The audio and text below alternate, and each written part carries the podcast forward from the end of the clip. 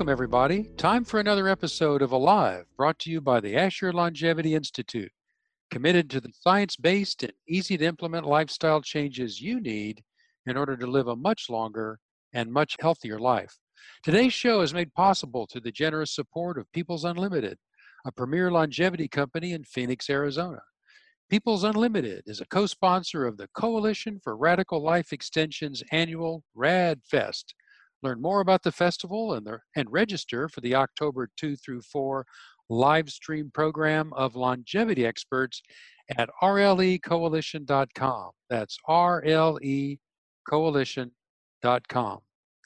I'm Dave Potts in the Asher Longevity Institute studio in Washington, D.C., together with the host of Alive, John Asher, CEO and co founder of the Asher Longevity Institute.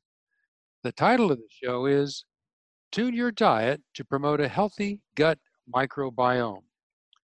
This is the fourth in a set of 10 podcasts by John Asher of the Asher Longevity Institute. In the first podcast, John described the fundamental reasons we die and the many contributing causes. He also gave an overview of the nine steps to achieve an unlimited life. In this podcast, John will describe the details of step three eating a diet tuned for a healthy gut microbiome in order to preclude 11 diseases and three conditions. Hello, John. Let's talk about what we eat. Thank you, Dave. Great to be with you again. A second is cows. So, about 2,000 years ago in Northern Europe, there was a genetic mutation that changed the basic protein in cow milk from casein A2 to casein A1. And the trouble with casein A1 is it causes an attack on our immune system. And it explains why 65% of Americans are what are called lactose, the sugar in milk, intolerant. Actually, what we really are is intolerant of that protein casein A1. And most of the breeds of cows in Switzerland, France, and Italy did not suffer that mutation, so their, their dairy products are still okay to eat, but not most of the ones in the US.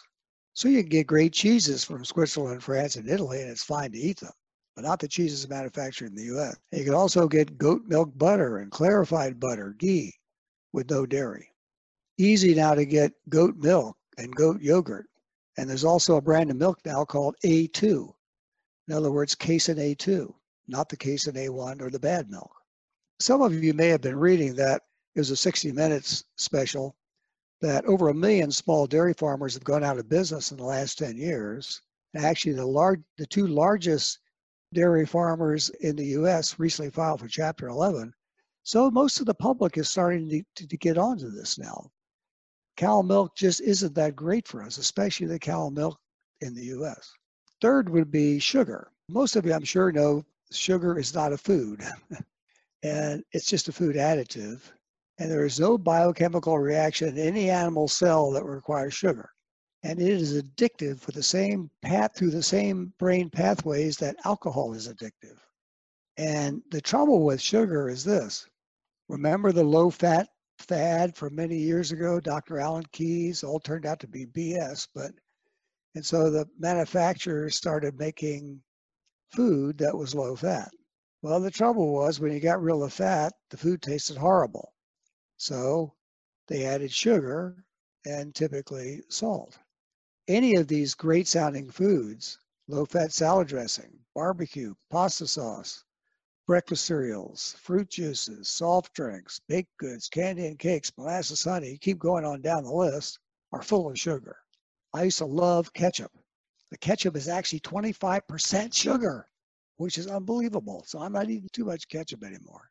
And here's the problem with sugar the bad bacteria in our microbiome love simple sugar. And in addition to that, sugar and artificial sweeteners kill the good gut bacteria.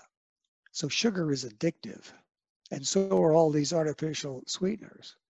Now, the good news is there are natural sweeteners, monk fruit and stevia, both approved by the FDA as sugar substitutes. And both are great both have zero calories and they're both much sweeter than sugar, so you only need a little bit. So, for example, when, I buy dark chocolate, buying the Lily brand because it has stevia in it instead of sugar. And my wife just made cookies for the grandkids and really only two ingredients, cassava flour and monk fruit sweetener. And the grandkids are sucking them up. Actually, I think pretty good too. Now, sometimes you'll buy things if you're in a hotel. There'll be the uh, the waffle maker. Then they have the breakfast syrup, and you get a choice of breakfast syrup or sugar free. If you get the sugar free, it's in a little Smucker's container, and it says sugar free. It's like yay. Well, let me read you the ingredients in Smucker's sugar free breakfast syrup. Everybody ready? Sorbitol, an artificial sweetener acesulfame potassium, a non-nutritious sweetener, sucralose, non-nutritious sweetener, Splenda, cellulose gum, natural and artificial flavors, caramel colors, xanthan gum, sorbic acid, sodium benzoate, sodium hexametaphosphate, and phosphoric acid, which provides the tangy taste. So what do y'all think? Sound yummy? no. And some of you have heard about the dangers of high fructose corn syrup added to thousands of processed foods and soft drinks. Thousands. It actually inhibits the liver's ability to process fat, so the fat gets stored, leads to obesity, metabolic syndrome, diabetes, and arteriosclerosis. And table sugar that you buy is 50% glucose, but also 50% high fructose corn syrup. I always learn a lot from you on this.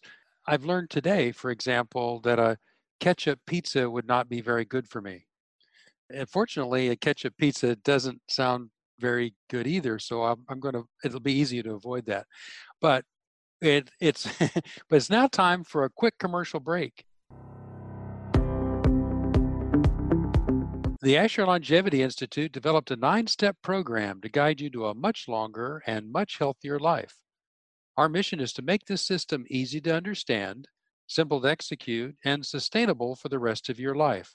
Go to AsherLongevity.com today and sign up for the information and access you need to live the longevity lifestyle. That's AsherLongevity.com to help you feel better now and achieve the longevity you desire. That's really great information, John. It, you know, you've gone over the things that we shouldn't eat, good things that we should eat, and 12 steps to make progress it truly is, according to the old phrase, we are what we eat. Is that correct?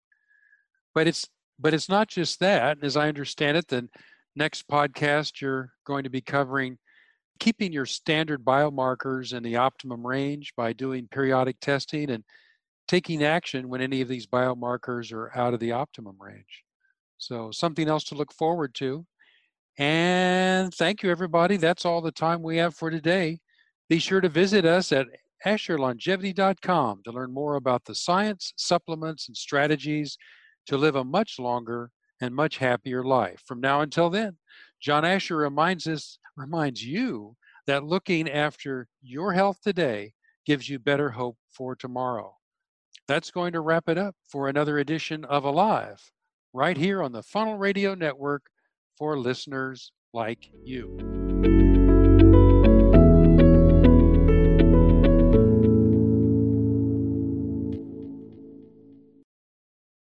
Welcome to a mini episode of a live longevity podcast. This is a portion of our full episode titled Tune Your Diet to Promote a Healthy Microbiome. This is a very focused segment covering all about cows and why so many people are lactose intolerant and the hidden sources of sugar.